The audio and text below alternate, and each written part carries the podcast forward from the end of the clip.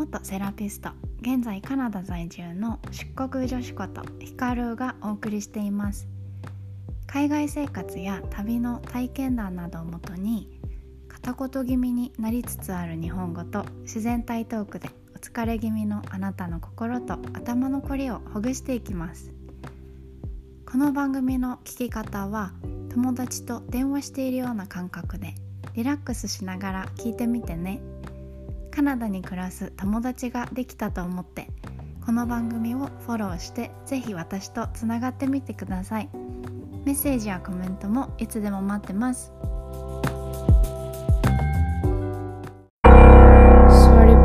体痛いそんなあなたにどうぞ。座るだけで負担を軽減する。どうぞ。低反発クッションはあのクラウドファンディングで100万円以上集めたくさんの人の思いが詰まった低反発クッションです。いつもの椅子に床の上にこのクッションを使うだけで楽に姿勢改善腰痛対策へと導きます。冷え性にお悩みの方はどうぞ。温熱クッションをどうぞ。お求めは DOZ どうぞクッションで検索してね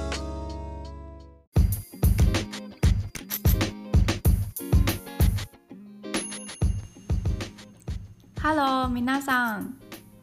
元気？みんな元気ですか？日本の皆さん。日本大変だね今ねコロナ。大変よ。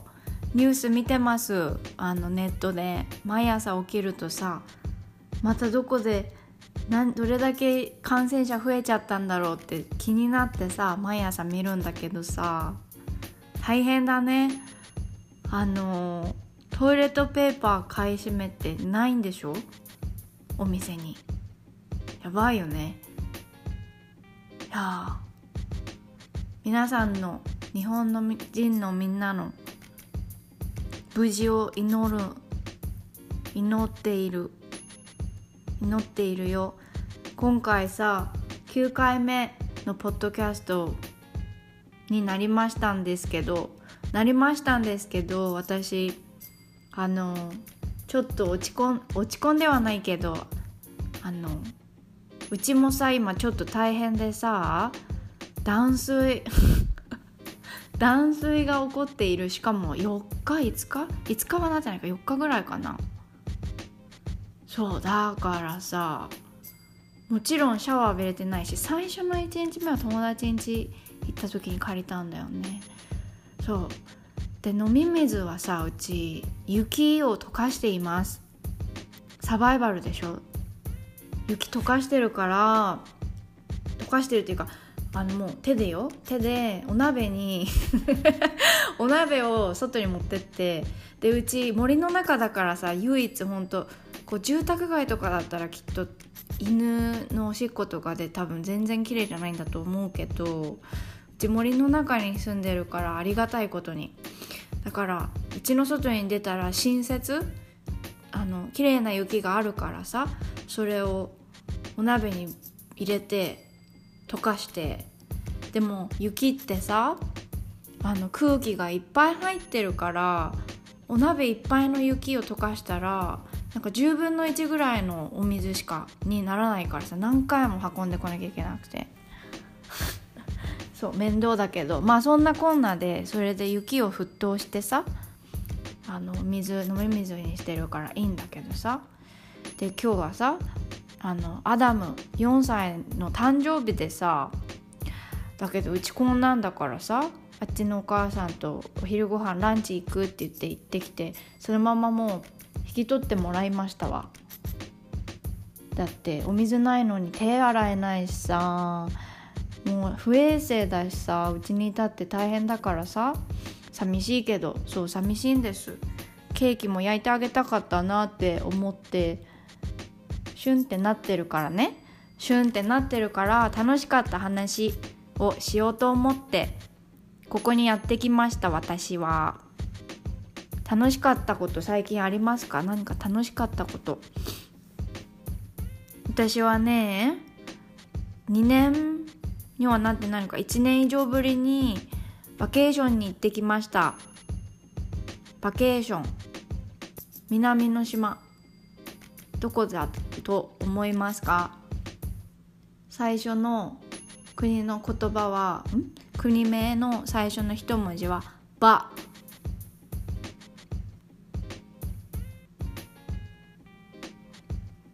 バハマ。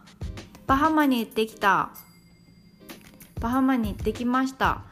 でさ日本からさ行くと大変じゃない？もう一日以上かかるでしょきっと。一日とか飛行機で。だって地球の裏側だもん。だけどねうちからだとねオタワオタワからは直行便で出てなかったからオタワからモントリオールまで30分ぐらい飛行機。でモントリオールからナッサウっていうバハマ諸島だからいっぱい島があるんだけどそのうちのナッサウって言って首都キャピタルだったと思う。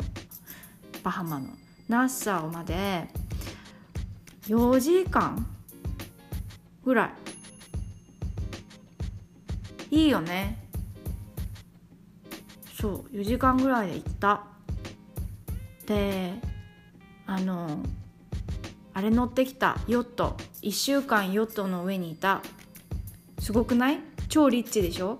でもこれはあのリッチな私のジョーのさおじさんが誘ってくれたから行けたんだ。じゃなかったらいけなかった。そうすっごいいい思いをしてきた。でキャプテンはそのおじさんの友達でおじさんもちょっとヨットできるからさ。でうちらはジョーと私でもうご飯係でした。食料買ってさ事前になんかずっと船の上だから全部計算してさ水とかも1日じゃあ1人2リットルだとしてつって。じゃあ4人だからかける7日間でとかさ食料何作るってもうメニューももう事前に考えてどの材料がどれぐらい必要とかってやってさやってったんだけどまずバハマってさ私何もバハマのこと知らなかったんだけど知ってる人いる？バハマについて。知らなくない？バハマねあのバハマって超高い。あの物価が物価がなぜならリッチな人たちが住んでるのよ。住み着いてで観光地でしょ？だから値段も観光地だしん？観光地向け？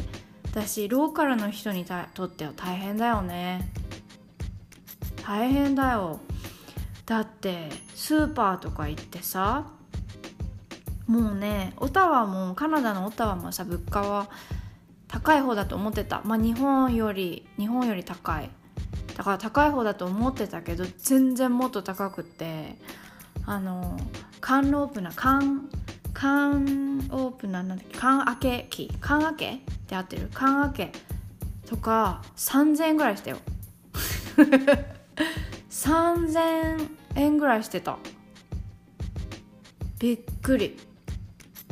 やっぱさあの島まで持ってくのにさっていう輸送費とかあとはもう観光料金だったりとかあ全部相まってめっちゃ高かった。高かったよ。で楽しかった話をしたいの。でピギーアイランドピッグアイランドっていう島がねいっぱいあるの。あいっぱいあるんじゃない。一つあるの。間違えちゃった。ミックスしちゃった。そのバハマってバハマ諸島だからバハマ。いろんなちっちゃな島がうわーってあるんだけどさ。その中の一つの島がえっ、ー、とピッグアイランドっていうんだけどそれはオフィシャルな名前じゃないんだよね。公式な名前じゃなくて公式の名前忘れちゃった。忘れてしまった。でなんでピッグ豚さんがそのね島にいるかっていうとあの不明なの。ちゃんと分かってないんだけど2説あって1説はこれウィキペディアした私。聞いた。で人からも聞いた。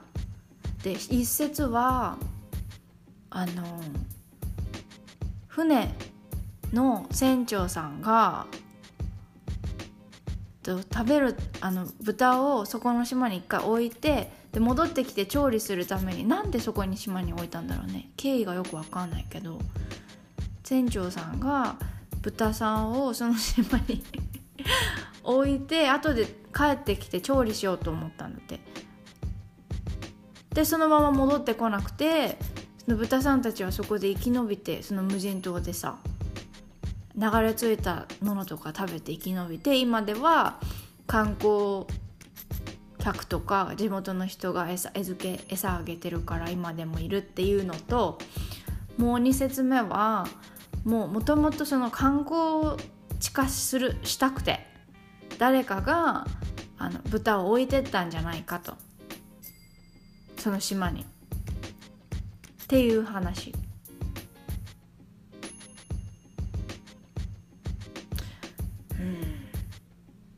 で地元の人に聞いた話ももう一個あってさだから3節あるわ。あってそれはなんか沈没したと船が沈没しちゃってで豚さんが泳い 豚さんが泳いでってたどり着いてそこで野生化したっていうのと。でもねどれが本当か分かんない。でねそこに行ってきたんですよ。そのおじさんが動物大好きでさ。ピギーに会いたいって言って豚さんに会いたいって言って行ってさあの残り物ご飯の生ゴミとかさ全部あの詰めてさあのピギーランチボックスとか言って豚さん用のお弁当箱作ってさ行ったのよ。でさ豚でっかい。豚がでっかくてもう例えて言うならもののけ姫の出てに出てくるあのイノシシみたいにでっかい。マジで。でいっぱいいるんだわ。もう2匹3匹のどころじゃなくてみんなもうあのどんどん子孫生やしてるから増えてるわけさ豚が。でベイビーの豚もいるし大きな豚もいるし。でもう自分が弁当箱なんか持ってたらさ囲まれちゃうわけ豚に。で私怖いけど動物ってそういうのすぐ分かるから怖くないように「はいご飯だよ」って言ってあげててさであげててもう四方八方囲まれてるわけ豚に。でこう左から右へ右からこうこう360度体をこうやってさこれ伝わる？